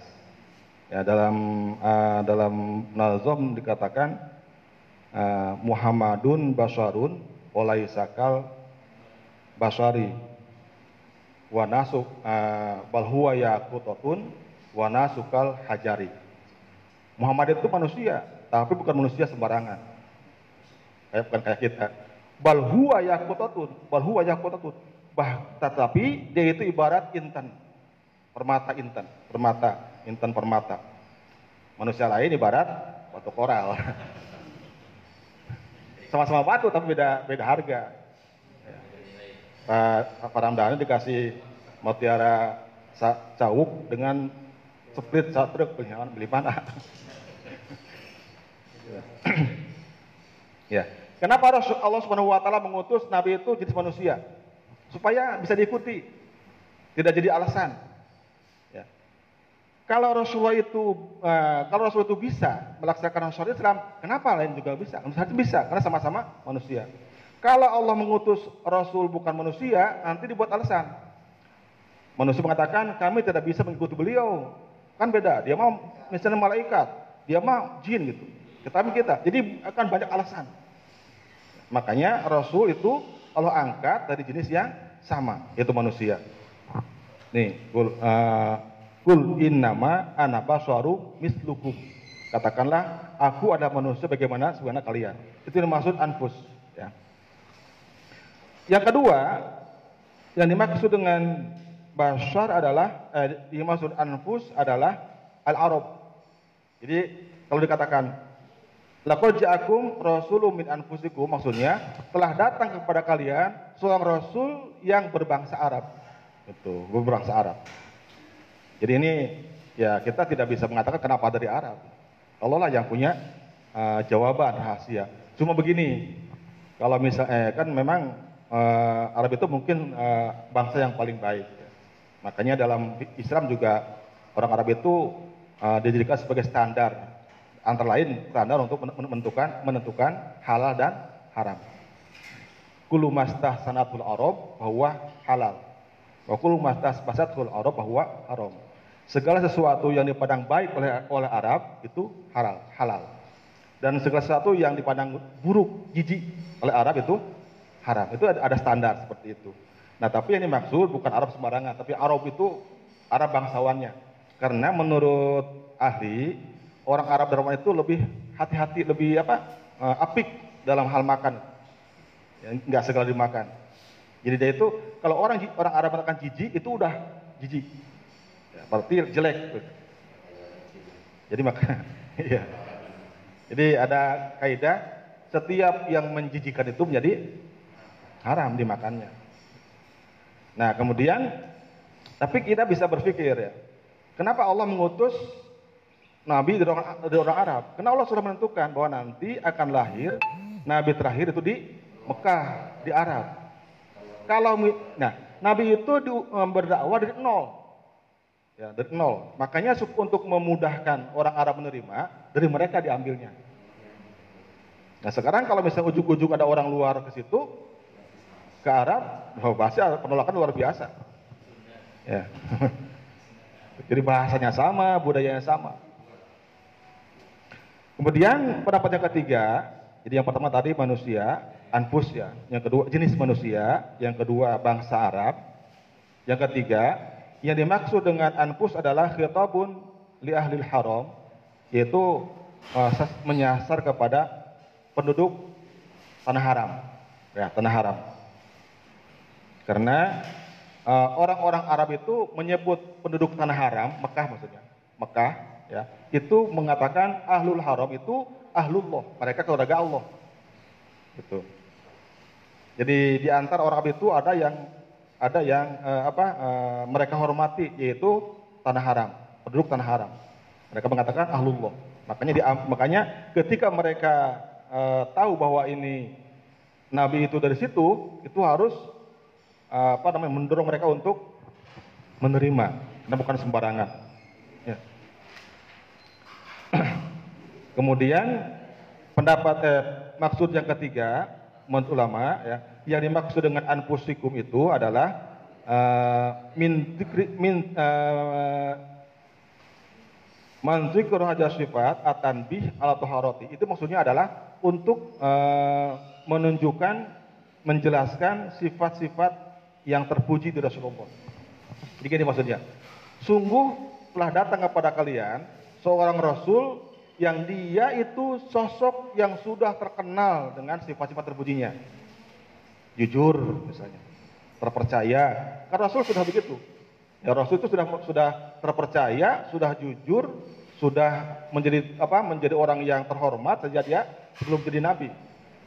Jadi ketika dia, dia jadi nabi, Rasul itu tidak ada alasan untuk mendustakan, menolak, karena tidak mungkin berbohong. Ya, maka dalam uh, kemudian dalam ayat yang lain dijelaskan dalam pemahaman apa, apa dalam tafsir yang lain bahwa rasul itu merupakan sosok yang nasabnya itu terpelihara, terjaga sampai ke Nabi Adam. Terjaga dari perbuatan maksiat. Di semua silsilah Rasulullah sampai dari uh, kan kalau kita, yang kita kenal ya Muhammad bin Abdullah bin Abdul Muthalib bin Hashim bin Abdi Manaf bin Kusoy bin Kilab bin Marah terus sampai ke Nabi Ismail sampai ke Nabi itu itu semuanya nikah. Jadi mengeluarkan keturunan hasil pernikahan. Tidak ada, tidak ada istilahnya itu yang mereka me, apa, mengeluarkan keturunan tanpa nikah atau, atau zina. Meskipun pada masa patrah. Ini suci. Allah jaga. Allah misalnya mengutus Nabi Adam. Dalam sulbi Nabi Adam sudah ada calon atau uh, cahaya atau apa namanya bakal calon yang Nabi Muhammad. Lalu dari Nabi Adam Allah titipkan ke Nabi Sis anaknya. Satu-satunya anak Nabi Adam yang lahir tanpa uh, kembaran itu adalah Nabi Sis. Lainnya kembaran. Kenapa? Supaya tidak tercampur. Campur. Nabi Sis terus turun, turun, turun sampai ke Nabi Ismail. Turun. Nah, sampai Ismail itu uh, terus semuanya itu keluarga yang baik-baik ter, ter, terpilih gitu Pak. Terpandang terpilih. Itu anfusikum. Makanya ada kiroah yang membaca min anfasakum, min anfasikum, bukan anfusikum. Maksudnya kalau anfus itu kan diri. Kalau anfasikum itu orang yang paling bersih, paling paling elok, paling suci. Tidak ada darah keturunan Muhammad itu sampai ke atas itu keturunan yang uh, apa yang tidak baik. Gitu. Ya. itu yang dimaksud min anfusikum. Kalau kita nggak tahu ya, mudah-mudahan sih baik-baik saja. Tapi kita kan paling tahu sampai ayah, kakek, buyut, itu nggak ada. Tidak ada kita, walau alam. Mudah-mudahan sih baik-baik saja. Kalau kita itu. Ya itu uh, maksud dari anfusikum. Ya. Bisa dipahami, Pak Haji? Pak Haji Rudi? ya. Saking nikmatnya ya. Jadi ngaji itu nikmat. Jadi kalau yang ngantuk, yang ngantuk jangan disalahkan. Ada orang orang non muslim ya di sana itu yang masuk gara-gara orang gara-gara melihat orang tidur ketika ngaji. Yang ngintip orang ngaji tidur nyak, dia masuk Islam.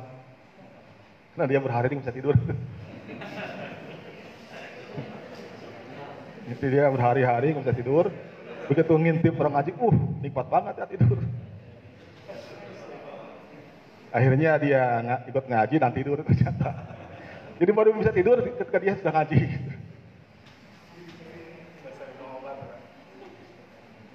Ya, mungkin sama juga kalau di kelas ya. Kita kan kalau kita mengajar ngomong yang ngantuk. Anak mah ngedengerin 8 jam bayangkan. Eh, lah sare atuh. Coba Bapak gantian masih sare.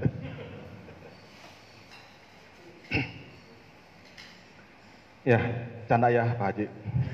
Jangan penuh Pak Haji. Kemudian berikutnya, itu sifat yang pertama. Sifat yang kedua dalam ayat ini, azizun alaihi ma'anitum. Azizun alaihi ma'anitum. Aziz itu adalah al-ghalib asyadid. Seseorang, sosok yang mengalah kuat, mengalahkan dan keras. Hebat itu. Ada Allah Al-Aziz yang perkasa. Ya. Rasul itu merasakan dengan amat sangat ya, berat ya, dengan merasakan amat sangat apa yang diderita oleh umatnya. Ya. Azizun alaihi ma'anitum. Berat terasa olehnya apa yang dirasakan berat oleh umatnya. Nah, di antara perkara yang di, tidak disukai dan terasa berat oleh manusia umatnya adalah me menolak sisa Allah. Jadi uh, jadi gini sebetulnya Rasul itu sangat merasakan menderita, ya, menderita ketika melihat umatnya itu menderita, baik urusan duniawi maupun urusan ukhrawi. Jadi sebetulnya kalau Rasul melihat zaman sekarang nih, banyak umat Islam yang misalnya kelaparan, ya, Rasul itu akan menangis, tidak akan tidak akan tidak akan nyenyak tidur. Gitu. Melihat umatnya uh, menderita kelaparan, kemudian kesusahan. Coba ya kalau kita lihat ke sana itu misalnya ke Bogor banyak yang minta-minta apa itu Rasul itu tidak akan tinggal diam. Dia akan turun dan berjuang untuk memenuhi, memenuhi kebutuhannya. Urusan dunia. Apalagi urusan akhirat. Lebih menyedihkan urusan akhirat. Nah, di antara penderitaan yang dihadapi manusia yang tidak bisa, uh, yang kadang-kadang manusia tidak bisa menolaknya adalah penderitaan siksa atau menu, me, me, apa, menolak siksa akhirat. Makanya ketika Rasul itu mau meninggalkan uh, yang itu umat di umat. Kemudian asolah asolah. khawatir umatnya tidak melaksanakan sholat. Bukan harta warisan yang beliau ya khawatirkan umatnya, bukan anak-anaknya bukan, bukan anak-anak umatnya. Itu sangat merasa. Jadi itulah sifat pemimpin ya. Dia empati benar, merasakan betul apa yang dirasakan oleh umat. Kalau duduk di seperti ini, ini kalau ini Rasul nggak seperti ini sebetulnya. Makanya tadi minta izin ke Pak Haji. Rasul itu duduk di antara para sahabat itu sama, tepatnya sama, duduk sama. Sehingga gini, kalau ada orang asing ya, berkunjung ke Rasulullah itu kadang-kadang sulit membedakan mana yang Rasul ini. Gitu. Karena pakaiannya sama, tempatnya sama, gaya duduk juga sama. Tidak ada perbedaan. Dan ini rapat, rapat maksudnya tidak ada jarak. Jadi dia menempatkan seperti itu. Azizun alaihi ma'anitum. Harisun alaikum yang ketiga, sifat yang ketiga, harisun alaikum. Beliau amat menginginkan kalian memeluk Islam. Atau harisun alaikum, harisun alaihi salil khairat, ilaikum fi dunya wal akhirah. Dia ingin umatnya mendapatkan kebaikan, kebahagiaan dunia maupun akhirat. Jadi kalau tadi melihat umat takut umatnya uh, apa menderita atau merasakan derita umatnya, yang ini mengharapkan atau menginginkan umatnya itu mendapatkan kebaikan dunia akhirat. Jadi sifat yang ketiga, harisun alaikum. Beliau menginginkan dengan amat sangat umatnya mendapatkan kebaikan, kebahagiaan baik di dunia maupun di akhirat. Jadi kita paham bahwa misalnya apa sekian banyak sunnah Rasulullah itu tujuannya untuk kebahagiaan kita. Ya. Rasulullah tidak tidak pamrih ya, tidak uh, dakwahnya tidak pamrih, tidak mengharapkan uh, min oma, oma tidak mendapatkan upah dan apa-apa gitu. Ini yang ketiga. Kemudian yang kelima, eh, keempat dan kelima bil mu'minina raufur rahim. Kepada orang-orang mukmin, rauf Rasulullah sangat penyantun, rahim dan sangat penyayang. Ini sudah saya, saya bahas, saya bahas tadi ya. Rasul itu memiliki sifat penyantun, santun, santun dan apa e, menyayangi, eh, mengasihi ya, mengasihi dan menyayangi kepada umatnya. Rasul itu tidak pernah menyimpan logistik ya. Jadi kalau Hari itu dia ada, ada yang minta, kasih aja.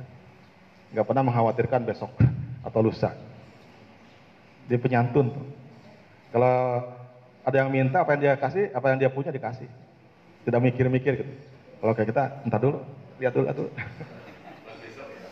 Buat besok mana? Iya. Hari ini masih ada, kita masih khawatir hari esok. Hari esok masih ada, masih khawatir hari lusa.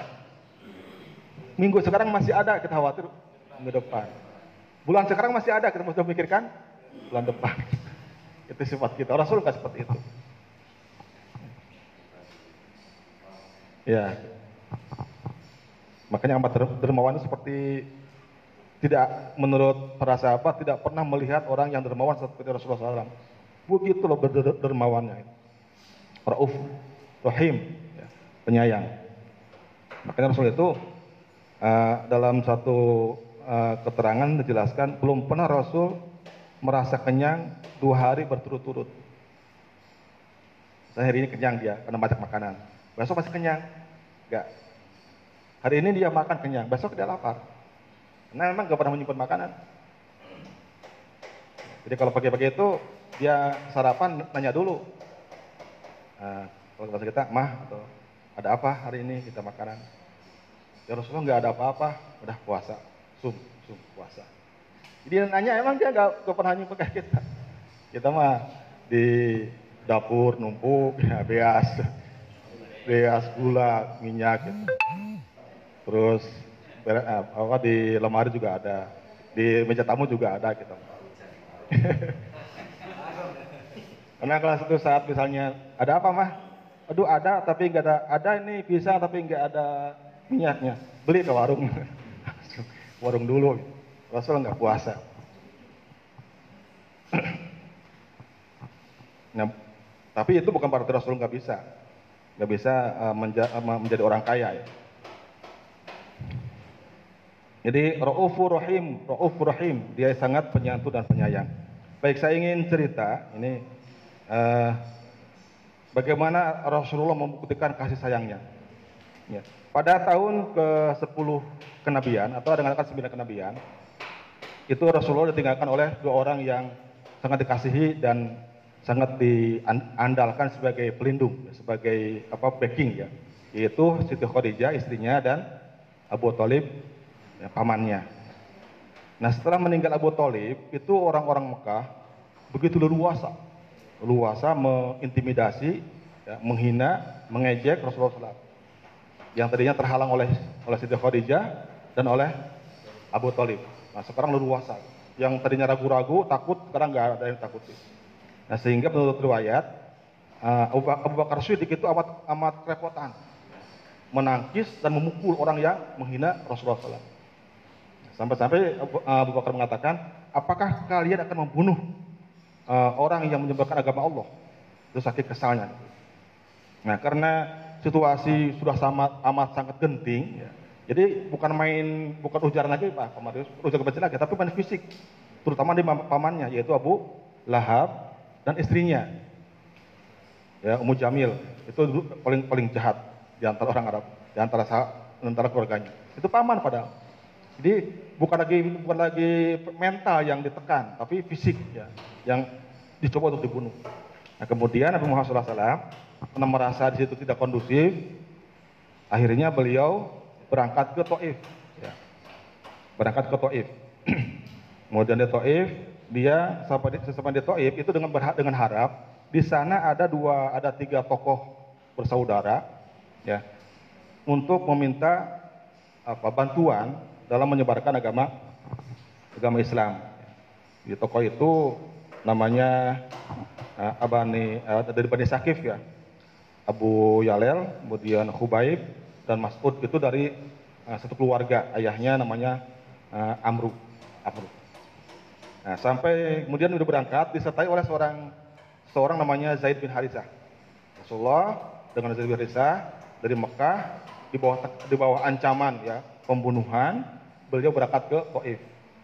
Kemudian sampai di Bani Sakifah, di Bani Sakif ya, beliau me, apa, langsung menuju tokoh-tokoh tiga tokoh tiga tokoh tadi itu. Lalu mereka ngobrol, ngobrol, Rasul menyatakan harapannya, menyatakan tujuan harapannya untuk minta bantuan perlindungan diri. Ya. Mungkin kalau kalau kita seketis suaka apa, suaka politik ya, minta suaka politik, perlindungan dan dengan harapan bisa membantu penyebaran agama Islam. Tapi apa yang terjadi itu? setelah mereka mendengarkan tiga tokoh itu, ternyata bukan memberikan harapan, ya, tapi justru mengeluarkan, ya mengatakan kata-kata yang amat menyakitkan, gitu. Ya. Yang pertama mengatakan, ini Abu Lail, Abu Jalal mengatakan, gini bahasa katanya, kalau kau benar Nabi, aku akan mengatakan aku mencuri kelamu Ka'bah. Kan mencuri itu sesuatu yang tidak mungkin ya, karena dijaga maksudnya. Tapi saking dia tidak percaya dengan Muhammad itu, daripada percaya kepada kamu, aku lebih baik mencuri Ka'bah, mencuri hordeng kalau muka. Yang pertama. Kemudian yang kedua mengatakan, yang mengatakan, setelah aku mendengar setelah aku mendengar ucapanmu Muhammad, aku tidak pernah lagi tidak akan pernah lagi untuk berkata-kata sepatah kata pun setelah ini. Jadi uh, itu kan luar biasa menyakitkan ya. ya. Setelah ini aku berjanji tak akan mengatakan satu patah pun dengan kamu. Nah, kenapa? Dia nggak percaya karena menurut dia kalau dia itu betul nabi pasti kaya gitu, pasti bangsawan. Ini orang kok aku nabi tapi mohon-mohon ke sini gitu. Ya, mem, mem, apa, menghibah ke sini. Kalau kamu betul nabi itu pasti jaya, kaya dan apa bangsawan menjadi orang terhormat. Jadi udah, nah gitu ya. Yang ketika mengatakan begini, ini lebih menyakitkan. Apakah Allah lemah gitu? Kok mencari tidak tidak bisa mencari nabi yang tepat selain kamu? Ini tiga itu. Nah nabi itu akhirnya dia sedih, sudah merasa tidak mungkin bisa. Saya kalau pas ini sedih pak, saya nangis beberapa kali baca dari ini. Uh, dia mengatakan dia pergi, dia mengatakan, tolong jangan perlihatkan diri kalian pada saya. Itu saking, tapi itu hanya itu apa Rasul mengatakan sebagai ucapan kekecewaan. Tidak mengatakan kata-kata yang kasar. Ya, dia mengatakan, tolong jangan perlihatkan diri kalian pada saya. Kemudian diusir, Rasul diusir. Udahlah kalian kamu nyah dari daerah kami. Usir. Nah, kemudian setelah itu, karena karena dia karena itu tokoh-tokoh itu e, banyak pengikutnya, berarti ketika mereka berdialog itu disaksikan oleh e, pengikutnya, oleh apa namanya penduduk sakit itu, benih sakit itu, dan sudah pasti mereka lebih condong percaya kepada tokoh-tokohnya. Rasulullah tanpa di, tan, bahkan uh, tanpa diperintah pun pasti mereka akan mendukung, akan menyakiti Rasulullah, ikut, ikut menyakiti Rasulullah. Apalagi ini menurut ayat diperintahkan. Jadi tiga tokoh itu menyuruh kepada uh, orang-orang dungu di antara penduduk Taif itu untuk melempar Rasulullah SAW. Menurut itu diceritakan dalam uh, itu mereka berbaris pak, berbaris jalan kiri kanan dan Rasul lewat dilempari pak dengan batu sampai dodongnya bercacat bersusun darah kakinya bersusun darah kemudian uh, Zaid bin Haris juga terkena kepalanya dan darah nah, Rasul terus jalan terus jalan sampai akhirnya dia beliau beliau uh, apa berhasil melewati rintangan itu. Kemudian beliau sampai di satu tempat di kebun anggur yang apa ang, anggur yang uh, subur ya. Dan beliau berhenti beliau berhenti kemudian di situ beliau membersihkan uh, apa dirinya ya, membersihkan badannya dari eh, darah-darah yang bercucuran. Nah, ketika Rasulullah berhenti bernaung di bawah pohon anggur itu, itu pemiliknya adalah Utbah dan Syaibah bin Rabi'ah sama ini satu keluarga. Utbah bin Syaib, Utbah bin Syaibah, eh Rabi'ah dan Syaibah bin Rabi'ah. Dia tahu itu Rasulullah. Ya. Tapi karena Rasul, Rasul pun tahu, gitu. dia melihat orang itu. Tapi karena Rasul tahu, orang, kedua orang itu sudah menjadi apa? Uh, bukan pendapat musuh, sudah terbukti dia menolak. Rasul tidak tidak mau menghampiri. Jadi biarkan saja. Jadi si Utbah ini dengan Saibah tidak tidak me, menghampiri Rasulullah, Rasul pun tidak. Tapi Utbah dan Subeti mengutus orang uh, seorang budaknya yang namanya bernama Adas untuk memberikan sedikit buah anggur. Nah, lalu dibawa ke situ, ya, kemudian dikasih dan itu dialog. Itu panjang dialognya. Nah, menurut cerita dalam kesempatan itu datanglah malaikat, ya, malaikat apa? Malaikat. Uh, eh, di situ Rasulullah merat. Jadi di ketika dia berteduh itu meratapi, ya. Jadi memang kan tadi dikatakan Rasul manusia, manusia biasa. Jadi merasakan pedih merasakan uh, sakit dan sedih luar biasa. Ya. Nah, kan kita bisa bayangkan ya, dari Mekah pergi dengan harapan, penuh harapan ada bantuan. Tapi malah lebih menyakitkan juga di situ. Nah, kemudian di situ dia di situlah dia mengadu kepada Allah Subhanahu wa taala dengan mengadu kepada Allah Subhanahu wa taala dengan doa yang amat sangat terkenal. Tapi dalam doanya itu tidak ada tidak ada kata yang menunjukkan kebencian dan dendam kepada umatnya. Rasul berdoa begini nih ya, doanya. Allahumma inni asku ilaika du'fa quwwati wa qillata hilati wa hawani 'ala nas ya arhamar ya arhamar rahimin. Anta rabbil mustad'afin wa anta rabbi la ila man takilni illam yakun bika ghadabun fala ubali. Ini. Jadi gini kira-kira uh, bahasan Indonesia-nya. Ya Allah, hanya kepadamu aku mengadu tentang kelemahan kekuatanku dan sedikitnya strategiku serta kelunakan hatiku kepada musuh-musuhku. Jadi, ya Arhamar Rahimin, wahai zat yang maha pengasih dan maha penyayang, engkaulah Tuhanku dan Tuhan orang-orang yang tertindas. Kepada siapa aku, aku, aku mengadu? Tetapi ya Allah, kalau kau tidak benci atas tindakanku kepada mereka, maka aku tak akan peduli apa pun yang mereka lakukan padaku. Coba ya, bagaimana ya kesabarannya. Kalau engkau ya Allah tidak benci atas tindakanku kepada mereka, atas kegagalanku, ya Allah, kalau kalau engkau tidak benci atas kegagalanku dalam berdakwah, aku tidak akan pernah mem- mem- mempedulikan apa perbuatan mereka padaku. Bersih saja. Gitu. Nah saat itulah datang malaikat, ya, malaikat Jibril ya di eh, apa di langit, kemudian membawa malaikat gunung. Ujung mengatakan, ya, ya Muhammad, ini saya perkenalkan malaikat gunung. Silahkan minta apa yang kau mau. Lalu malaikat gunung itu mengatakan, ya Muhammad, sebutkan kemauanmu akan kuturuti. Seandainya kamu minta aku angkat dua gunung ini di Taif dan aku timpakan kepada mereka, aku lakukan. Gitu. Tapi apa kata Rasulullah? Bal arju ayakhrujallahu ayukhrijallahu min asrabihim may ya'budullaha ta'ala la yusyriku bihi syai'an. Tetap enggak. Ya. Tapi aku ingin Allah melahirkan dari mereka orang yang menyembahnya gitu dan tidak menyekutukannya. Ini kalau kita, dah habis aja mereka, sikat mereka. Kesempatan. Ngelawan mata bisa atau nawaran wah kita udah kesempatan. Nah, ini bentuk raufur rahim Rasulullah. Bentuk penyantun kasih sayang kasihnya Rasulullah kepada kepada umatnya. Ya, jadi eh, kita sebagai umatnya memang tidak mungkin bisa menyerupai, tapi mempelajari atau menerani harus seperti itu. Ya, harus punya sifat raufur rahim. Nah, kemudian eh, Rasul eh, dalam ayat yang tadi katakan berikutnya, fa in tawallaw faqul hasbiyallahu la ilaha illa huwa. Jadi bahwa rabbul eh, iya, rabbul arsyil azim. Jadi ketika disebutkan kalau mereka berpaling ya. Tawallaw itu artinya berpaling darimu atau berpaling tidak mau taat kepada Allah dan membenarkan Rasul. Jadi gini, apa yang dimaksud berpaling?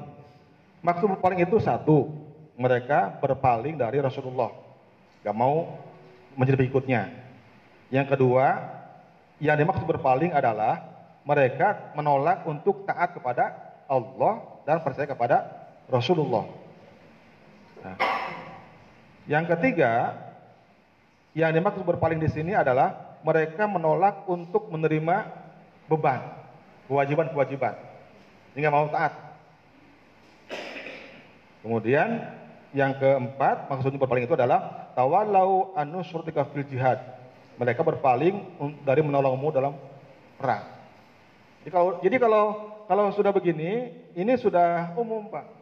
Karena yang ber- berpaling dari Rasulullah itu tidak hanya orang kafir saja kan.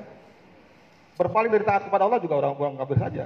Ada juga orang Islam yang tidak mau taat kepada Allah atau maksiat. Ada juga orang Islam juga mau melakukan beban-beban. Ya, apalagi jihad. Nah, ter- orang-orang yang berpaling kepadamu, ya baik berpaling karena tidak mau taat, tidak mau menerima ke- kewajiban, atau tidak mau jihad, biarkan saja. Biar Allah yang mengurus. Jangan menjadi beban. Nah, kita di sini kita bisa bisa menterani ya Pak Edi. Apalagi kemarin dari Pak Prof Asep ya. Pak Prof Asep itu menyampaikan keluhan siswa, tapi ini khususnya SD yang disebut yang Pak Jumali. Nanti Pak Nawawi akan sampaikan. Jadi ada orang tua SD itu mengeluh, ya curhat ke Pak Asep, anaknya mulai stres katanya. Ya, jadi memang mungkin kita juga tadi itu Pak terjebak oleh sistem pendidikan kita, ada indikator, ada tujuan, sehingga kehilangan kita tergerus, terkikis habis. Ya, nah tapi kalau uh, di sini kita uh, menteladani ini, fa'in tawalau fakul, fa'in tawalau fakul hasbiyallah. Ya Allah, meskipun mereka tidak taat, maka mudah-mudahan Allah mengampuni dan memberikan uh, apa namanya jalan keluar. Kemudian saya ingin menutup dengan sebuah nazom ya. Dalam sebuah nazom ada saya sebutkan 10 keistimewaan Nabi Muhammad. Ya. Ada 10 keistimewaan Nabi Muhammad. Ini kalau kita dulu Pak Cecep sering mendengar ya, lam talim. Lam talim kotun toha mutlakon abada wa matasa apa astampi mada zamani. Itu dulu dibaca di masjid-masjid itu ya. Nah, sebelum sholat puji-pujian. Ini sebetulnya nazam itu me- menjelaskan 10 keistimewaan Nabi Muhammad. Yang pertama, keistimewaan yang pertama, lam talim kot. Nabi Muhammad tidak pernah mimpi basah. Pada ini berapa kali? Yang pernah nggak pernah?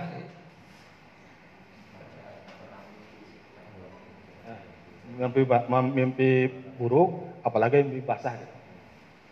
Pak Jijan sok masuk. Ngaku ya. Yang kedua, mata sa mata